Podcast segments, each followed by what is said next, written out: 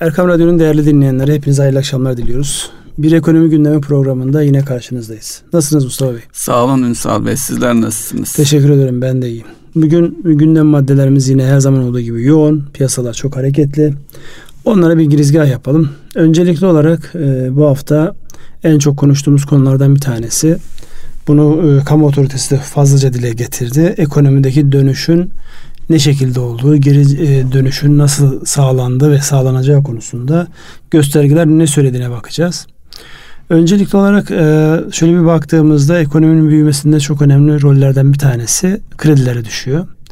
Bankacılık sektörü, finans sektörünün e, piyasanın ihtiyaç duyduğu finansı sağlaması, likiditeyi sağlaması yönünde ve baktığımızda Merkez Bankası'nın ya da BDDK'nın yayınlamış olduğu rakamlara baktığımızda kredi büyümesinde çok ciddi bir artış var. Yani büyüme devam ediyor. Dolayısıyla büyümenin ekonomik büyümeye e, işaret edeceği ve bu sene özellikle büyüme rakamlarının enflasyondan ve diğer makro rakamlarda en önemli unsur olacağı konusundaki hadiseyi teyit ediyor bu. Ee, sizin e, bakış baktığınız yerden büyüme ile alakalı ya da genel anlamda ne görünüyor? Çünkü burada e, güven endeksleri var, kapasite var, sanayideki kapasite artışı var. Artı bir de özellikle enerji tüketimi ile alakalı e, geçen seneyle aşağı yukarı aynı noktaya gelmişiz enerji tüketiminde. Demek ki artık insanlar dışarıya çıktılar. Artık e, daha önceden kullanılan enerji aynı miktarda kullanılmaya başladı şeklinde ekonomideki dönüşün işaretleri olan bazı canlanma unsurlarını görüyoruz. Buyurunuz. Ee, canlanma var Ünsal Bey. Ee, rakamlara da yansıdı. Kredi e, kredilerin tetiklediği bir canlanmadan aslında söz etsek daha iyi olacak. Özellikle e, konut ve otomobil kamu bankalarının öncülüğünde e, e, yapılan finans maliyetlerini aşağı çeken bir kampanyayla bu tüm sektörlerde e, adeta bir e, marş motorunun bir e, motoru arabayı hareketlendirme motoru çalıştırma etkisi e, yaptı diyebiliriz. Tabii herkes bankadan e, istediği ev ve e, araç için kredi alamasa bile o ihtiyaç akıllara geldi ve o ihtiyacda farklı yöntemlerle insanlar karşılama e, yoluna gitti. Buradaki bir diğer önemli kampanyada e, özellikle konut sektöründe etkisi olan kampanyada emlak konutun e, kampanyasıydı. iki yıl ödemesiz e, dönemli kampanya. Bu da çok ses getirdi. Özellikle emlak konut projelerinde neredeyse e, portföyde olan her e, şey bu, bu arada yeni başlayan inşaatlarda dahil olmak üzere yani iki yıl sonra üç yıl sonra teslim edilecek olanlar da dahil olmak üzere e, bitti e, noktasında 6-7 milyarlık bir satış olduğu söyleniyor tam rakamları bilmiyorum. E, diğer taraftan da e, üretim zaten üretim e, e, tamamen durmuş değildi. Biz ekonomiyi tamamen durdurmamıştık. Orada da hareketlenmeler var. Geçen ay kapasite üretim endeksinde gerileme vardı ama bu ay pozitif yönde olacağı kesin gibi.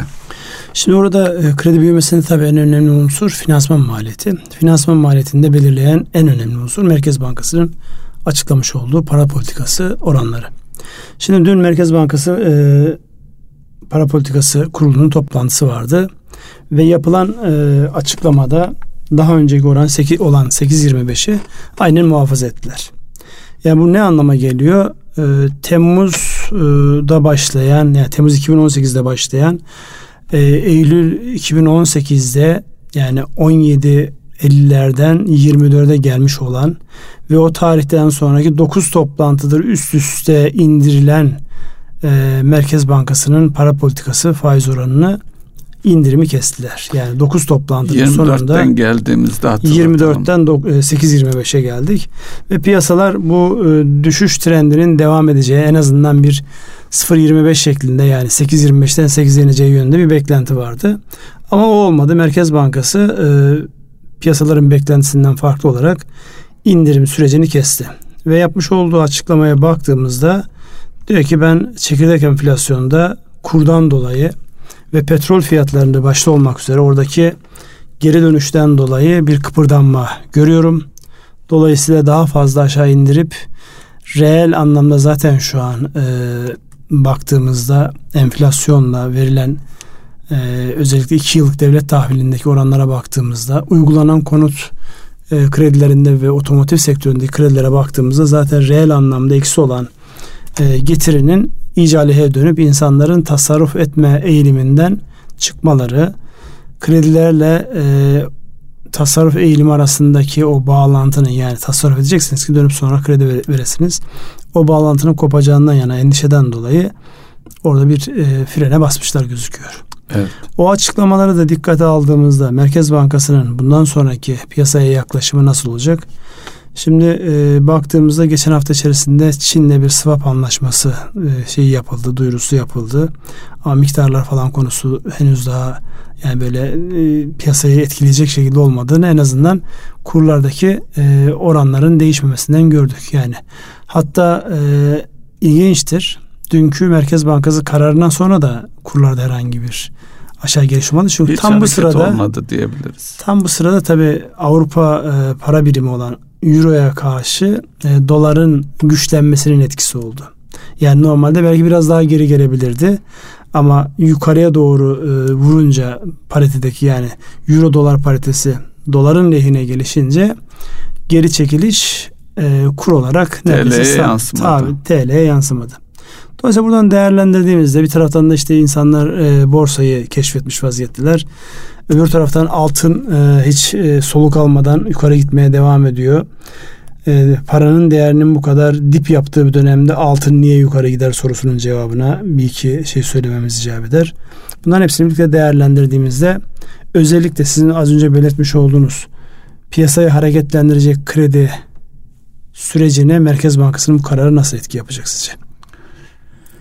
Ee, enflasyon endişesi ön planda tutuldu sizin dediğiniz gibi Ünsal Bey. Bu e, seviyeler yani faiz e, oranlarının aşağı gelmesi tasarruf eğilimini e, etkileyecek.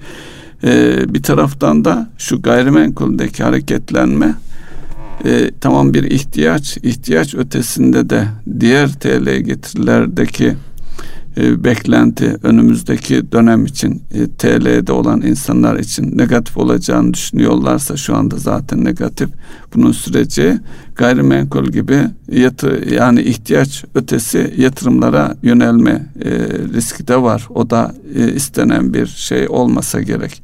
Yani ihtiyaç noktasında e, gayrimenkul ihtiyacı e, ön planda olmalı diyebiliriz e, buradan hareketle bu oranlarla yeni inşaat ruhsatları na bakılabilir mi Ünsal Bey? Yani bakılabilir şeyde, ama orada bir hareket ön, yok sanki yani henüz daha önce öncelikli olarak mevcudun tüketilmesiyle alakalı. Şu anda e, yok diyorlar Ünsal Bey kalmadı diyorlar stok kalmadı. Stok kalmadı. Şimdi stokun kalmadığına dair özellikle inşaat sektöründe e, uzun yıllardır faaliyet gösteren birkaç firma ile görüştüğümde e, çok kısa sürede mesela iki hafta gibi bir zaman zarfında elimizde diyor 600 daire vardı. 450 tanesi hemen gitti. Şu an o 150 taneyi de satma noktasında yani her an bugünlerde sonuçlanır gibi böyle şeyler. Bir tanesinin en azından yorumu bu şekildeydi. Dolayısıyla e, stok kalmaması ve insanların fiyatlar yukarı gidecek endişesi de e, tabii onu tetikliyor. Böyle bir e, süreç var. Ama bir taraftan da kimse yeni inşaata girme noktasında. Çünkü arsa fiyatlarında hiç gerileme olmadı. Evet. E, arsa hatta... üretimi noktasında çok ciddi bir problem hala devam ediyor. Burada sadece şu olacaktır. Geçmiş zaman içerisinde özellikle 2018'deki o fiyatların artışında yarım kalan inşaatlar var. Yani başlayıp ama arkasının getirilemediği için piyasalar olumlu tepki verdiği onlara tekrar yani el değiştirebilir projeler bu anlamda yeniden bir hareketlenme oralarda olabilir diye yani benim e, şu an aklıma gelen en evet. kuvvetli ihtimal onlar olacaktır. Şimdi e, bir emlak konut yöntemi var Ünsal Bey. O çok canlı. Hatta çadır kurup e, birkaç günde projenin e, satışı biten projeler var Ünsal Bey. E, diğer müteahhitlerin veya işte yapsat şeklindeki şeylerde de dediğiniz gibi bir takım sorunlar da var. E, el değiştirmesi gerekebilir. Bir de bu inşaatların yapılmasında barter gündemde yani e, müteahhit inşaat yaparken işte e, beton için, e, demir için veya ne bileyim pencere kapı için e, barter yöntemiyle hareket ediyor. Bunlar da bu sektörlerdeki hareketlenmeyi yavaşlatan, engelleyen bir unsur olarak her adımda gündeme geliyor. Onlar nasıl çözülür veya oradaki hareketlenme nasıl olur? Yani e, gayrimenkul vererek e, iş yaptırıyorsunuz. Onun sürekliliğini sağlamak için onu e, o gayrimenkulü neticede birilerine satması lazım. Şimdi birilerinin satması özellikle bu barter'da e, yani marka olan firmaların en büyük korkusu biliyorsunuz bu yönteme girmiyorlardı. Girseler bile ağır şartları vardı. Fakat şu an gelmiş olduğumuz konjonktürel durum o ağır şartların çok işlemeyeceğini bir taraftan da talep de var. Evet. Ama en büyük korku nedir? Yani kendi sattıkları fiyatın altına inmesi. Dolayısıyla e, normal e, düzenekten konut almış olan insanların psikolojilerinin bozulması, yani kendilerinin bir anlamda kandırıldıkları hissine kapılması gibi bir endişe taşıyorlar. Ondan dolayı sınırlamalar vardı. Yani ben e, çok farklı uygulamalar gördüm. Çünkü hiç kimse şeyi beklemedi burada. Yani geri dönüşün bu kadar hızlı konutta bu kadar sert ve net tepki vereceğini beklemedi. Onun için arsa hazırlığı yok. Yani insanlar kendilerini geçmişten gelen eğer projeler varsa dediğim gibi onların durdurmuş olanlarda belki bir hareketlenme olacaktır. Benim o konuşmuş olduğum e, firmalardan biz hiç durmadık dediler. Yani biz sürekli üretmeye devam ettik. Sektörümüze inanıyoruz, güveniyoruz falan. Tabii şimdi sonuca bakınca böyle şeyler söylenebiliyor. Ama şunu da biliyoruz. Aynı firmalar e, bankalarla çok ciddi yani yapılandırma ile alakalı çok ciddi e, müzakereler yaptılar. Dolayısıyla e, ilginç bir dönemdeyiz. Gerçekten ilginç bir dönemdeyiz. Bir taraftan işte alan yok diye yakınılan bir dönemde. Şimdi alacak mal yok dönemine geldik. Yok evet. Onu e, özellikle ikinci el otomotiv fiyatlarında da e, gördük. Yani 50 bin liralık 60 bin liralık arabalar şu an 100-110 bin liraya kadar çıkmış vaziyette ve yeni arabalarda zaten başta vergi yükünden dolayı olmak üzere ciddi bir fiyat e, farkı var. Yani satın alınabilir olmanın ötesine geçmiş vaziyette ama ona rağmen talep var. Demek ki ötelenmiş taleplerin böyle bir e, birikmişliği piyasaya yansımış vaziyette. Neyse bunların hepsini şeye göreceğiz. Nerede göreceğiz? Güven endekslerinde göreceğiz. Evet. Güven endeksleri bu anlamda ne diyor? Ben inşaat sektörüne baktım. İnşaat sektöründe hala eksi de yani. O anlamda böyle bir, ee, bir Şubat'a gelmiş vaziyette. Şey oluyor Ünsal Bey. E, gayrimenkul inşaatlarında krediye uygun hale getirme gayreti var. İşte evet. kat irtifakının çıkması buna benzer. Yani bankadan kredi ala, e, verilebilir hale getirilmesi.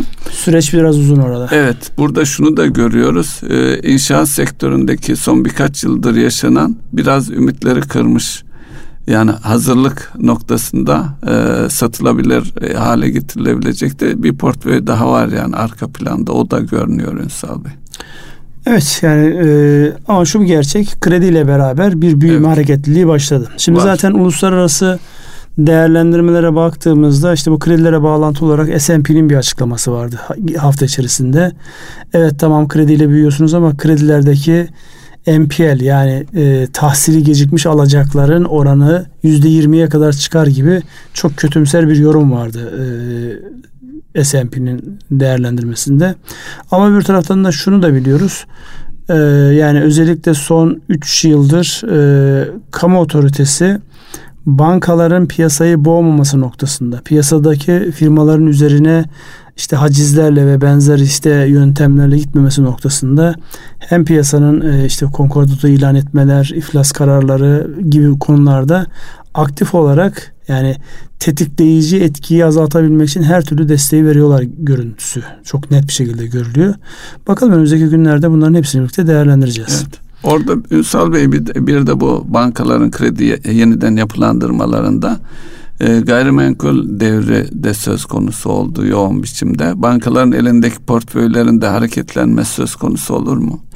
Olacaktır çünkü boşaltacaktır yani mecburen boşaltacaktır. Zaten. Ya eğer e, o bankanın gayrimenkul yatırım ortaklığı yoksa yani kendi portföyünde tutuyorsa e, zaten mevzuat gereğinde belli bir süre içerisinde onları çıkarmak zorundalar. Piyasalar bu kadar hareketlenmişken buradaki tek endişe ticari gayrimenkullerde. Yani ticari gayrimenkullere henüz o ilgi o alaka yok gibi. Geçenlerde Türkiye'nin özellikle AVM kiralamasında yani marka olmuş isimlerinden bir tanesinin bir açıklaması vardı.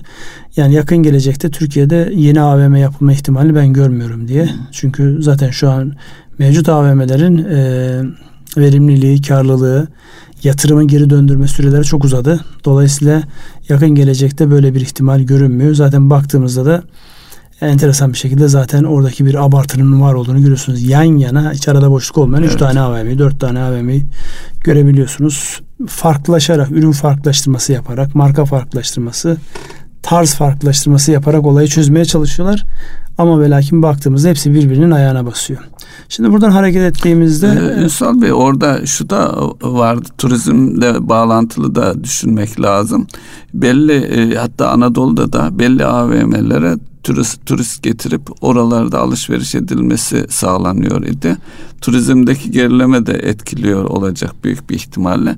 Bir de bir kısım AVM'ler için e, başka niye dönüştürülebilir gayrimenkul olarak öyle bir e, düşünce ağırlık e, kazanmaya başladı. Ne olabilir bilmiyorum ama bunun üzerinde çalışıyorlar. Ya şimdi e, şeye baktığımızda aslında e, yani yine ticari gayrimenkulden hareket ettiğimizde konu biraz Şeyi de e, şey genişletelim mi? Pandemi nedeniyle ofis ihtiyaçlarının da azalması işte gündemde. Tam o cümleyi kuracaktım ben de. Yani şu an e, özellikle gelişen piyasalar istinaden hizmet sektörünün genişlemesi düşünülerek yapılmış e, plazalar var. Ofis binalar var.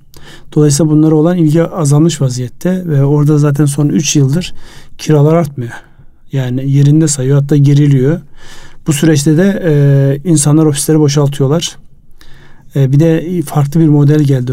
Yani günlük kısa süreli ihtiyaçları karşılayacak ofis modeli de Evet. Şu an e, cazip hale Günlük geldi. kiralamalar, haftalık, yani aylık kiralamalar. Oteller evet. bir kısımlarını e, bu şekilde dönüştürüyorlar. Mevcut ya yeni e, plazalar ya da yeni şeyler bu anlamda bu kiralama işini organize eden yapılara e, devrediyorlar bazı e, kullanım alanlarını.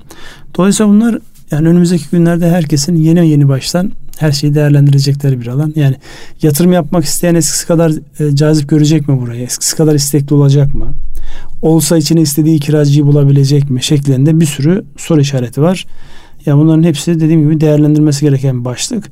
Özellikle perakendenin e, yani mağazacılığın e, AVM dışındaki cadde mağazacılığın baktığımızda oradaki en önemli rolü kafeler oynuyordu. Kafelerdeki o doluluk oranları henüz daha yani istenen seviyelerde değil. Özellikle bu e, yani ne derler ev dışı tüketimdeki e, yapının henüz daha doluluk oranları yani yüzde otuzlar yüzde kırklar seviyesinde diye e, işaretler var. Önümüzdeki günlerde göreceğiz ama buradaki tabi e, yayının başında söylemiş olduğumuz o ele, enerji tüketimiyle alakalı baktığımızda enerji tüketimi geçen senenin aynı noktasına gelmiş. Bu iyi Ve haber burada, aslında değil mi? İyi haber. Burada insanlar ev dışında yani evden çıktıklarında gidilen mekanlar artık o enerji tükettiklerine göre açık. Ha müşteri buluyor mu onu işte zaman içerisinde göreceğiz hep beraber. Ünsal Bey şeyde AVM dışında kiralamalarda da e, cadde kiralamalarında filan e, hukuki olarak da ciddi sorunlar çıkacak görünüyor. Çünkü bu pandemi sürecinde e, icraların durdurulması nedeniyle e, kiracılar ödememe ve yeni pazarlık yapma yoluna gittiler. Orada zincir e, mağazalarla ilgili şöyle bir e, şey var. Yaklaşık e, y- anlaşma yoluna gidildiği takdirde yüzde elli ile yüzde otuz arasında bu yıla ilişkin indirim alındığı söyleniyor. Bu da çok sıkı bir rakam yani. Ya şey sıkı olur. rakam şimdi e, özellikle yani tüm e, kiralamaları etkileyecek bir durum var. Şimdi yani. cadde mağazacılığına baktığımızda mesela daha önceki şeylerde tekstil burada çok önemli bir başlıktı. Tekstil bir sezon kaçırdı. Yani bir sezon yok tekstilde. Şimdi ikinci sezonun olup olmayacağı yani direkt e, daha önceden de konuştuk. Direkt indirimle başladılar. Yani siz Haziran'da açarsanız mağazanızı direkt indirimle başlıyorsunuz. Gerçi cadde mağazaları daha önce açılmıştı yani. Kısmen e, açılan yerler vardı. Fakat e, işte bu e, maliyetlerin e, kontrol edilmesi anlamında yani önümüzdeki dönemde çok sıkı pazarlıklar olacak. Yani tedarikçilerle pazarlık yani e, kiraya mülk verenler de tedarikçi diye düşündüğümüzde evet. herkesin birbiriyle bir pazarlık süreci olacak. Yani gönül ister ki bir an önce işler düzelsin. Evet. İnsanlar orta işlerini yapsınlar. Buluşulsun. Orta noktada buluşur insanlar. Bir şekilde orta noktada buluşur. Çünkü şöyle düşünmek lazım. Boşaltılan bir dükkanın iki ay kiracısız kaldığında zaten vermekten imtina etmiş olduğu e, tavizi zaten orada zaten, kaybediyor. evet. Onun için bunların hepsinin birlikte değerlendirileceği bir dönemde geçeceğiz. Bu şey bir e, güven endekslerine bir girer misiniz? Ee, güven endekslerinde ne? Tüketici güven endeksi ilk açıklanan oydu Ünsal Bey. Ee, 59.5'tan 62.6'ya çıktı. Yani güven endeksinde pozitif yönde bir hareketlenme var. Ee, birinci öncü endeks buydu. Bununla ilgili yorum yapmak ister misiniz Ünsal Bey? Onunla ilgili yani çünkü yüzün üzerinde olması önem arz ediyor asıl. Ya oradan uzağız. Çok uzun zamandan beri oradan uzağız. Ama şunu söylemek icap eder. Ee, yani nereye baktığımızla alakalı. Dibe baktığımızda dönüş var. Evet dönüş var. Oraya bakmamız icap ediyor. Döndü. Yani onun dönmesi önemli çünkü gerçekten insanlar yani e, beyaz eşya başta olmak üzere yani tüketiciler en çok nerede kendini gösteriyor?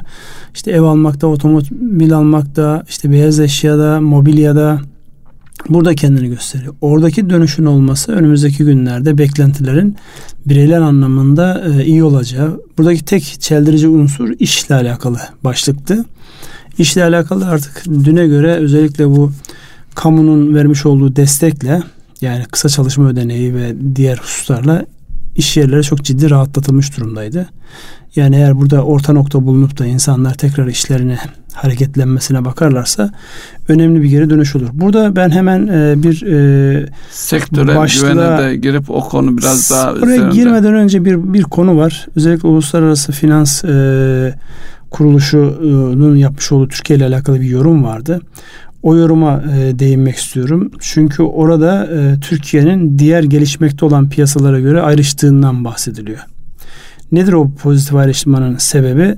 Özellikle e, gelişmekte olan, diğer gelişmekte olan piyasaların baktığımızda e, onların ağırlıklı olarak mala dayalı bir ihracat yaptıkları yani ham maddeye dayalı işte madendir, petroldür, benzer yönleri var. Türkiye yani o raporun onların yayınlamış olduğu rapora dikkat ederek söylüyorum bunu. Türkiye'nin e, ihracatı kreatif bir ihracat diyor. Yani yeraltı zenginliklerine dayanmayan, üretmeye dayanan ve güçlü, inovatif, e, kreatif bir ihracat yapısı var diyor. Dolayısıyla bu da Türkiye'nin e, benzeri kuruluşlardan, benzeri ülkelerden çok hızlı ayrışacağını ve bu anlamda geri dönüşünün daha hızlı olacağı ile alakalı bir not var. Bu çok önemli bir şey. Çünkü e, baktığımızda e, Türkiye'nin özellikle e, yani kurlardaki 2014'ten bu yana bakıldığında çok ciddi bir e, aslında e, Türk lirası diğer paralara göre değer kaybetmiş vaziyette. Evet. Bunun da ihracatı tetikleyeceği özellikle bu pandemi sürecinde de üretme konusundaki becerisinin tekrar e, gündeme alması, göstermiş olması Türkiye'ye emsalleriyle karşılaştırdığında çok farklı bir noktaya getirebilir diye bir not var. İşte geri dönüş oldu mu olmadı mı sorusunun da cevabında en net bir şekilde söylenecek unsurlardan bir tanesi bu. Geri dönüş konusunda en çok zorlanan ülkeler işte e, Brezilya'da ciddi bir şey zorlanma var. Burada farklı ülkelerin isimleri var ama biz bu anlamda ayrışan yani en temel itibariyle üreterek ayrışan bir ülkeyiz. Onu da bir not olarak aktarmış olalım. Yani e, bu da şunu gösterecek. Yıl sonunda düşünülen daha doğrusu planlanan ve açıklanan %4.5'lik küçülmenin daha geriye çekilebileceğinin işaretleri. Eğer bu arada ve inşallah olmaz. Pozitif yeni bir e, yeni bir e, salgın, evet. ikinci dalga, evet. bilmem ne dalgası gibi şeyler gelmez ise şayet Türkiye bu anlamda 4.5'lik küçülecek tahminlerini şimdiden revize edilmeye başladı. Ama bu arada e, IMF başta olmak üzere e, dünyanın dünya ekonomisinin küçülmesiyle alakalı %3'lük tahminler 4 4'ün üzerine çıkmaya başladı. Çıkmaya tekrar. başladı. Evet. Yani dünyanın küçüldüğü bir yerde bizimden tahmin edilen e, küçülmenin daha az olması ciddi bir avantaj. Bu lehe çevrilebilir. Burada e, temel sıkıntı özellikle son zamanlarda Almanya'nın turizm konusunda şey var. Almanya'nın e, başta olmak üzere yani Türkiye'ye e, siyasi bir şey var Ünsal Bey Türkiye'ye yönelik bir duruş var. Yani mesela e, Türk vatandaşı olup Almanya'da yaşayan insanların Türkiye ziyaretinin sonrasında 14 gün karantina gibi bir şeyden bahsediliyor. Bu açık açık şunu söylüyor. Türkiye'ye gitmeyin. gitmeyin. Şimdi Türkiye'ye gitmenin anlamı şu. Ekonomik anlamda o gelişlerin çok ciddi katkısı var. Yani o gelişler insanlar gayrimenkul alıyor burada, tatilini yapıyor. İşte kısım akrabasıyla görüşmenin ekonomik anlamda yansımaları oluyor. Yani bunların bir önünü kesmek gibi bir düşünce var. Yani e, bu anlamda en sıkıntılı süreci yaşayan İtalya'ya herhangi bir şey yok. Yani ya da şunu söylüyorlar. Gidip geldiğinizde e, 200 euro vereceksiniz ve e, testten geçeceksiniz. 200 euro çok fahiş bir rakam. Düşünebiliyor musunuz yani? Evet. Milyonlarca insana 200 euro teste tabi tutuyorsunuz ve siz bunu Almanya'da yaşayıp Türkiye'ye gelip dönen insanlara. İtalya, İtalya'da böyle bir sıkıntı yok. Bunların hepsi değerlendirilmesi O tamamen gerekiyor. siyasi bir şey. Yani bir taraftan uluslararası çerçevede yani lehimize çok güzel e, raporlar yazılırken öbür taraftan da böyle enteresan ülkelerin siyasi duruşları var. Hepsinin birlikte değerlendirilmesi gerekiyor. Bu arada yine size bir orta olsun. Ee, Avrupa Merkez Bankası Başkanı Lagarde'ın açıklaması dibi gördük dönüyoruz diyor. Hı. Ee, tabii biz Avrupa ile endeksli hareket ettiğimiz için belirleyici. Bu sizin anlattığınız hususu yani e, bizim için e, hızlı toparlanmanın ipuçlarından bir tanesi de bizim e, Avrupa ile olan ticaretimiz özellikle ticaret e, tedarik zincirindeki esnekliğimiz ee, bunu tüm Türkiye'deki iş adamı dernekleri de teyit etti Ünsal Bey. Odalar e, iş adamı dernekleri de teyit ediyor. Bu iyi haber. E, şu da var. Bir e, e Çin'le e, rekabet söz konusu. Çin kitlesel üretim yapıyoruz. Biz daha esnek küçük şeylerde. E, pandemi nedeniyle şu anda özellikle tekstilde Anadolu'da ihracat ağırlıklı bir şehirle şehirdeki bir bilgiyi paylaşmak isterim. Daha önceki Avrupa'ya yapılan ihracatta talepler, siparişler gelmeye başladı. Ancak küçük paketler halinde. Da, yani daha da küçültmüşler. Bu hem lehimize demek ki şunu görüyoruz. Avrupa'da pandemi sürecinden açılırken e, çok ihtiyatlı adımlarla açılıyor. Siparişlerini küçültmüş durumda. Bu lehimize olan onları karşılamakta esnekliğimiz zaten var. E, tekrar Çin'in oralara girmesinin e, zaman alacağı yani birkaç yıl bizim lehimize bir e, durum piyasa olabilir diye yorumlayabiliriz belki de. Tabi bu Almanya olayında şu da var Ünsal Bey. Şimdi bakıldığında Almanya en fazla ithalat yaptığımız ve ihracat yaptığımız ülkelerin başında geliyor. Tamam da Almanya'ya yaptığımız ihracatların ciddi bir bölümü de Türkiye'de kurulu Alman firmaların üretimi. O da ciddi bir çelişki yani bu Ticarette e, bir sınırlama yoktu. Özellikle turizmle alakalı, geliş e, gidişlerle alakalı. Şey de var, lojistik e, tarafında da e, sıkıntı çekiliyor Ünsal evet. Aşılmaya çalışılıyor ama özellikle e, şeylerle karayolu taşımacılığında da e, Batı ülkelerine ulaşana kadar aradaki e, Balkan ülkelerinde de sıkıntı yaşanıyor. Şimdi burada tabii Almanya'nın kendi içinde bazı sıkıntılar var. Özellikle e, baktığımızda e, Türkiye'ye olan ilişkilerine bakıyoruz ama Almanya'nın kendi içerisindeki taleplerle alakalı da firmaların çok rahat olmadığı ile alakalı yani geçtiğimiz günlerde haberlere yansıyan unsurlar var. Yani aslında herkes şu an kendi can derdine düşmüş vaziyette. Sadece bazı böyle e, kendisini korumak için ya almış olduğu bazı kararlar siyasi olanlar hariç bazı kararların yansımaları tabi ister istemez hepimiz oluyor. Dolayısıyla bunları e, görmek biraz zaman alacak. Yani şu an herkesin kafası karışmış vaziyette. Az önce bir şey söylemeyi unuttum. Avrupa Merkez Bankası birlik dışındaki ülkelere repo ve swap kanalını açarak destek olma noktasında bir karar aldı. Yani bu da bizim açımızdan kullanılması gereken yani doğrudan bizi işaret etmiyor tabii bu ama yani Avrupa Birliği'ne en yakın olan özellikle gümrük birliği içerisinde olan ülke olarak bizim e, faydalanabileceğimiz bir kanal.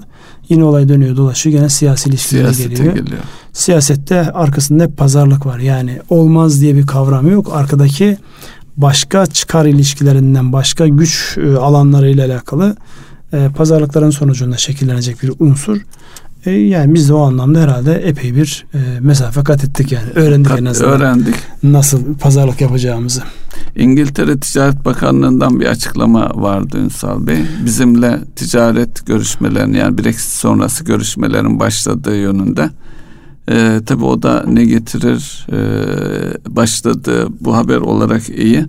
E, ancak yıl sonuna kadar, yıl sonunda çıkacaklar. O zamana kadar yine gümrük birliği çerçevesinde ilişkilerimiz sürecek sanıyorum. Şimdi orada altı çizilmesi gereken bir şey İngiltere bizim ticaret fazlası verdiğimiz nadir ülkelerden bir tanesi.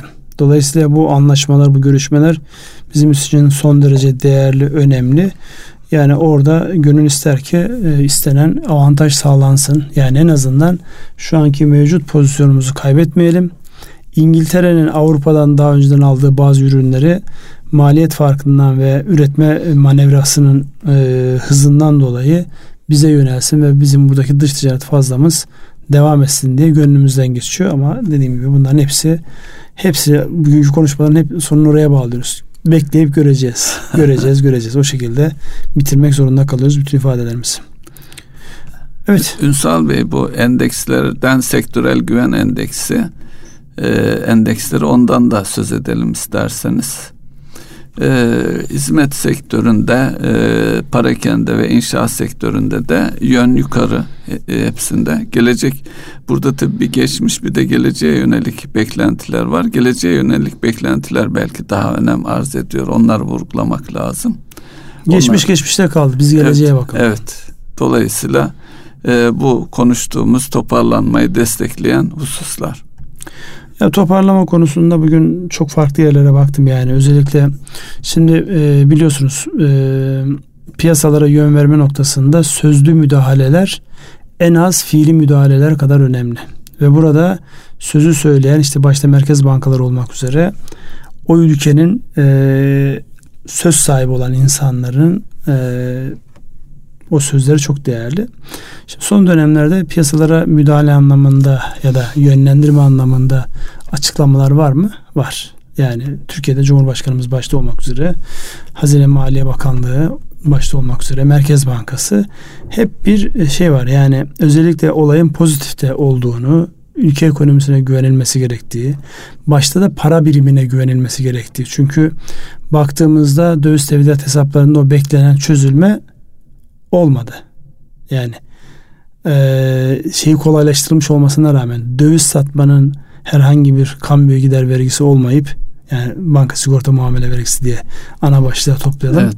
Ama almanın yüzde bir vergiye tabi olduğu bir ortamda dahi insanlar şu an o yüzde birliği tekrar almaktaki e, katlanacak maliyet diye bakarak çözmedi insanlar orada. Yani caydırıcı etkisi caydırıcı yani şöyle insanlar e, yeni döviz almıyor. Yani döviz almaya niyetlendiğinde bakıyorsunuz orada yüzde bir fazlası. Yani şu an e, bugünkü rakamlardan diyelim 6.85'ten döviz alacaksınız ama yüzde biri koyduğunuzda o 6.85 değil. Yani hazine yönetimi açısından şirketlerde büyük fonları olan şeylerde caydırıcı bir unsur oldu değil mi Ünsal İhtiyacı yokken döviz evet. alma konusunda caydırdı. Ama öbür taraftan da şunu da engellemiş oldu. Şimdi benim elimde döviz var ve döviz tasarruf eden birisiyim. Bozduğum zaman tekrar geri aldığımda bozmanın makas farkı artı yüzde biri koyduğunda bozmamayı tercih ediyorsun. Peki bu husus Ünsal Bey yabancılar nasıl etkiler? Bir de e, MSCI endeksi var. E, orada da bizim gelişen piyasa endeksinden çıkarılmamız söz konusu e, olduğuna ilişkin bir açıklama var.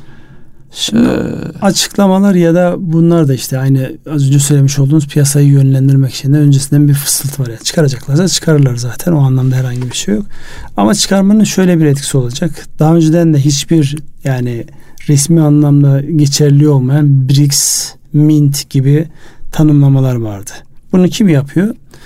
Ee, büyük fonları yöneten e, fon sahipleri ya da onlara akıl veren iktisatçılar yapıyor.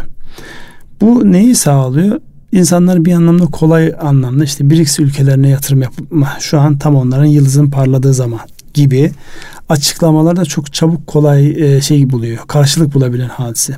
Şimdi bizim açımızdan baktığımız özellikle 2018'den e, bu yana e, dövizin dövizdeki atakların sebep olduğu sıkıntıyı engellemek için almış olduğumuz tedbirler Tamam. Türk lirasıyla oynanan alanı daralttı. Swap falan değil mi? Swap başta olmak üzere. Alanı daralttı ama bir taraftan da e, Türkiye kızgın bir oyuncu kitlesini oluşturdu. Altını çiziyorum özellikle oyuncu diyorum. Çünkü bunların ana işi paradan para kazanmak. Piyasalar arasındaki farklar, piyasalar arasındaki o güvensizliği tetikleyerek bazen bilinçli olarak tetikleyerek yani adamların işi o psikolojiyi oynayarak zaten e, söylemiş olduğum şeyde ne var? Piyasalarda haber alınır, haber satılır. E, olumlu yanları da yok mu bu tür e, spekülatif işlemlerinin? Ya ülkeyi korumak açısından var tabii. Yani geçmiş dönemde baktığımızda mesela 90 98 işte uzak doğu krizinde mesela Malezya bu anlamda çok sert, sert tedbirler almıştı. Yani kendi parasıyla oynanması noktasında çok sert tedbirler almıştı. Ama bir taraftan aynı büyük oyuncular İngiltere'yi çok ciddi bedelleri ödettiler. Avrupa Birliği'nde işte başta Avrupa Birliği'ne girmeden önce Polonya'ya falan çok evet. ciddi bedeller ödettiler. Dolayısıyla oradaki müesseseler, kurumlar, bankalar yabancıların eline geçti. İşte İngilizler yani İngiliz para birimiyle oynadı adamlar. Soros e, başta Soros olmak üzere değil mi ilk ya e, o öndeki olan, evet. o öndeki ama arka tarafta bir sürü şey var. Şimdi dolayısıyla bunu engellemek için yani şu an bizim e, hazine ve e, para piyasaları yönetimi bu anlamda en azından şeyi biliyorlar yani ne tip atakların geleceğini biliyorlar. Fakat orada alınan tedbirler bu sefer sizin oyun alanınızı onların ilgi alanından çıkarıyor. İşte o sizin söylemiş olduğunuz endeksten çıkma hikayesi de bu. Adam sende oynayamıyor. Oynayamadığı zaman e ne diyor? Tamam benim gündemimden çıksın öyleyse başka bir endekste bunlar kendilerine karşılık bulsunlar. İşte diyor. olumlu yanlarını vurguluyorlar. Hedging yapamıyoruz. Balon oluşuyor falan gibi e, eleştiriler var bir taraftan. Ya eleştiri ona bakarsan özellikle açığa satışta. Haf, işte hafta içerisinde en çok konuşulan konulardan bir tanesi de açığa satış. Yani özellikle borsadaki açığa satış mevzu yani oyuncuların en çok sevdiği yani o psikolojiyi tetikledikleri hatta bunun üzerine çok ciddi yazılma işte o algoritmik emirlerde falan bunlar çok iyi işlenen mevzular. Evet.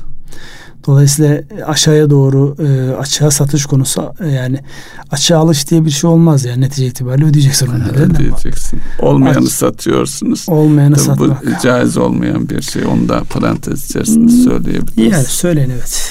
Dinen olmayan al, alıp satamazsın evet. bir şey var. Burada baktığımızda e, dolayısıyla yani e, bizim o endekslerden çıkarılmamız yani bizim kendimizi korumak için yapmış olduğumuz attığımız adımların işte yansımalarda bu şekilde kendini gösteriyor. Ee, evet Ünsal Bey. Ee, petrol fiyatları e, konuşalım mı? Çünkü iki haftadır hafif bir düşüş seyri var.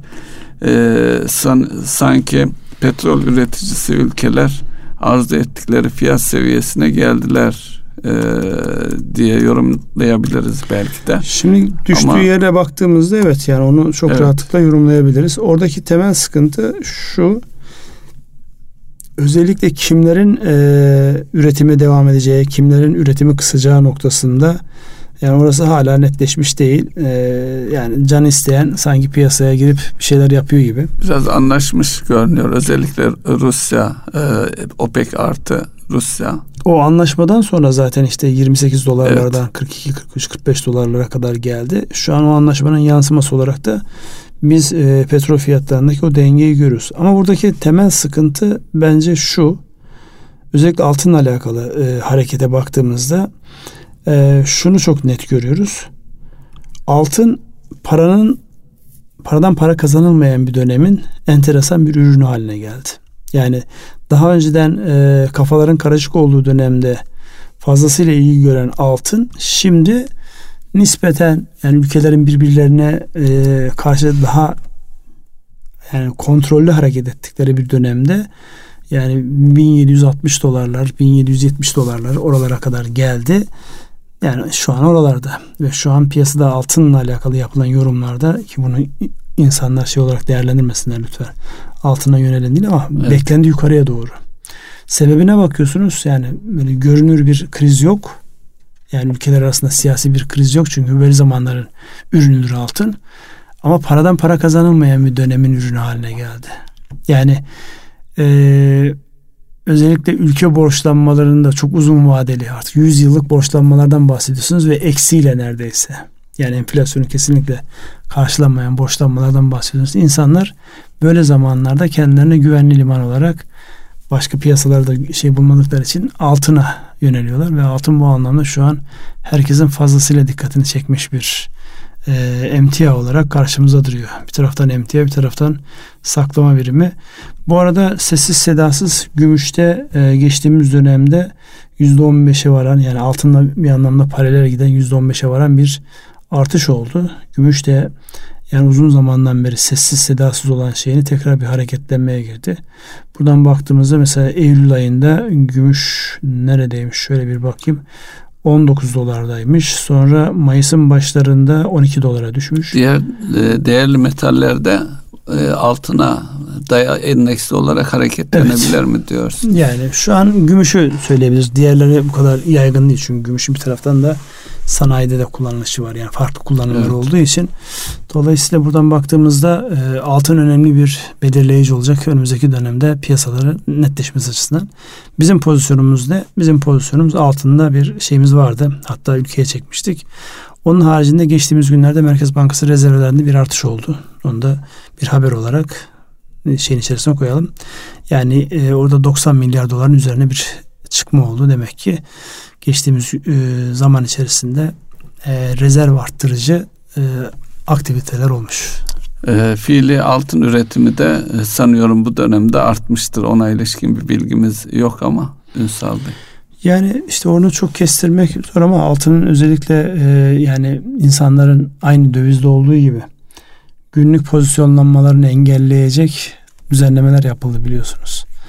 Yani aldığınız gün hemen hesabınıza geçmiyor. Valör var orada. Valör evet. var orada.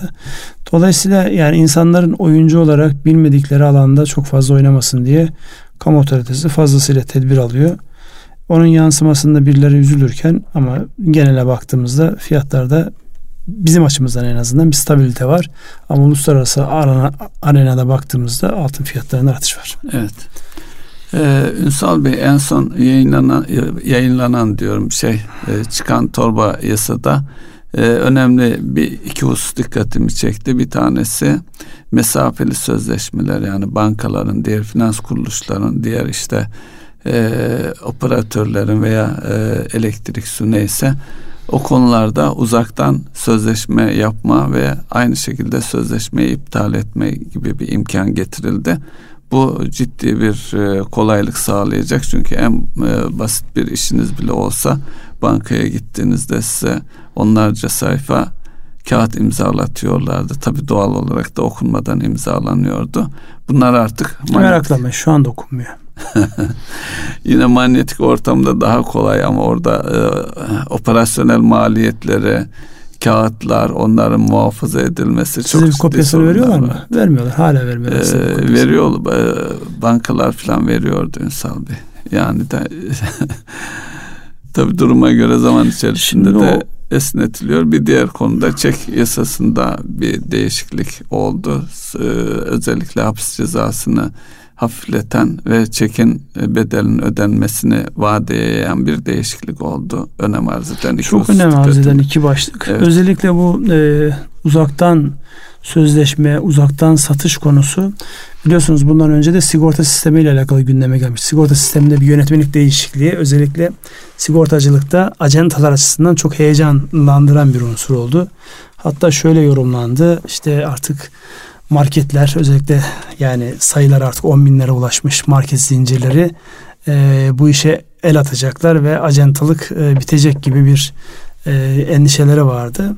Tabi orada yönetmenin arka tarafına baktığımızda yani finans sektöründe işte yatırım hesabı açacaksınız e, aracı kurumla çalışmıyorsunuz. Yatırım hesabı açmak için çalıştığınız bankanın anlaşmış olduğu bir aracı kurumla onun sistemi üzerinden bir e, hesap açma şansınız var. Yani bunlar kolaylaştırdı. Bunlar işin kolay tarafı. Ama öbür tarafta e, yani mesela yatırım hesabı borsa için yönlendirirken döviz için az önce söylemiş olduğumuz şeyler geldi. Zorlaştırıcı düzenlemeler geldi. Sigortacılıkla alakalı da orada e, kamu otoritesinin temel hedefi özellikle yurt dışındaki Türklerin Türkiye'deki bireysel emeklilik fonlarıyla alakalı e, poliçe satın alması. Çünkü bireysel emeklilik konusu, sigorta konusu iyi yorumlandığında ülke ekonomisini önemli ölçüde tetikleyecek unsurlardan bir tanesi. Uzun vadeli kaynak. Yani siz bireysel emeklilik için yapmış olduğunuz kendi itikadınıza bağlı olarak yani hisse senedi ağırlıklı olabilir, altın ağırlıklı olabilir ya da işte sabit getirili ürünler ağırlıklı olabilir. Onu hemen bozmazsınız. Yani hemen elinizin altındaki bir şey olarak değerlendirmesin. En son bozacağınız Son şey olarak başvurulacak başvurulacak kaynak olarak değerlendirsin. Bu da ekonomi açısından fevkalade önemli bir şey. Yani biz mesela e, bankacılık yaptığımız dönemde de çok net bildiğimiz hadiselerden bir tanesi. E, mevduatın ortalama vadesi diyelim 35 gün ama aslında 35 gün değil. Hiçbir zaman 35 günde çekmiyorlar insan. Yani 30 günde çekmiyorlar.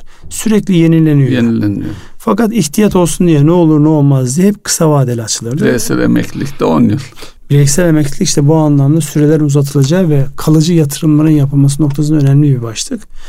Ee, daha çok yurt dışındaki Türklere yönelik ya da bu anlamda e, yani ürünü tanırsa yatırım yapabilecek ama e, ulaşma noktasında sıkıntı olduğu için. Çünkü şöyle bir şey var. Sigorta acentalı yapan arkadaşlarla görüşüyoruz. En kolay satılabilecek ürünlere talip oluyor herkes. Nedir o? İşte trafik sigortası, Evet. zorunlu deprem Ama sigortası. trafiğe çıkınca yüzde yetmiş falan çıkıyorsunuz neredeyse. Ya tamam o bir realite kolayına kaçıyor. Dolayısıyla yeni ürünler ve yeni ürünlerle beraber insanların uzaktan rahat erişebilecekleri e, bir alanın oluşturulması isteği e, oraya getirdi. Yani şunu söylemeye çalışıyorum. Önümüzdeki dönem ister siz yatırım hesabı açın, ister sigorta poliçesi satın alın, ister de başka işlemler yapın. Uzaktan ve kolaylaştırılmış teknolojinin özellikle dijital e, dönüşümün kullanıldığı çok farklı ürünler gelecek insanların karşısına. Bu da şunu söylüyor. Şu an yapmış olduğunuz iş modellerini bir daha gözden geçirin. Ana akım şu an yapılanlarla eşit değil. Başka bir taraftan geliyor ana akım. Dünyanın iş yapma biçimi değişiyor. Dolayısıyla programın sonunu da biz yine e, işletmeye ve işletmecilik mantığına bakalım. İster tüketici olalım, ister iş sahibi olalım. Bir kere e, ana akımın değiştiği ortamda biz hala eski usullerle, bildiğimiz usullerle yürümeye çalışırsak orada çok ciddi sonuç alabileceğimiz söylenemez. Onun için tedbirli ve ana akımın ne tarafa doğru olduğunu görmekte fayda var diyorum. Evet son dakikanın içindeyiz. Ne söylemek istersiniz? Eksik kalan bir şeyimiz var mı? Ee, aşağı yukarı e, ben notlarımı e, tamamladım Ünsal Bey. Şimdi burada en fazla dövizle alakalı sorular e, bize geliyor. Yani hem birebir görüşmelerde hem de bu program vesilesiyle dövizle alakalı çok fazla bir şey söylemiyoruz ama en azından şu an e, Türk lirası varlıklara güvenin ve yatırımınızı oraya yapın şeklindeki telkinlerin en azından insanların dikkat alması gerektiğini çünkü bunu söyleyen kamu otoritesi. Evet. Yani elinde çok aracı var. Bir bildiği var diyorsunuz. Çok çok aracı var, çok silahı var. E, gerektiğinde farklı tedbirler alabiliyor. Dolayısıyla dinlemekte fayda var. Evet Erkam Radyo'nun değerli dinleyenler bir ekonomi gündemi programının daha sonuna geldik. Sürçülisan eyledik affola. Hepinize hayırlı akşamlar diliyoruz. Hayırlı akşamlar.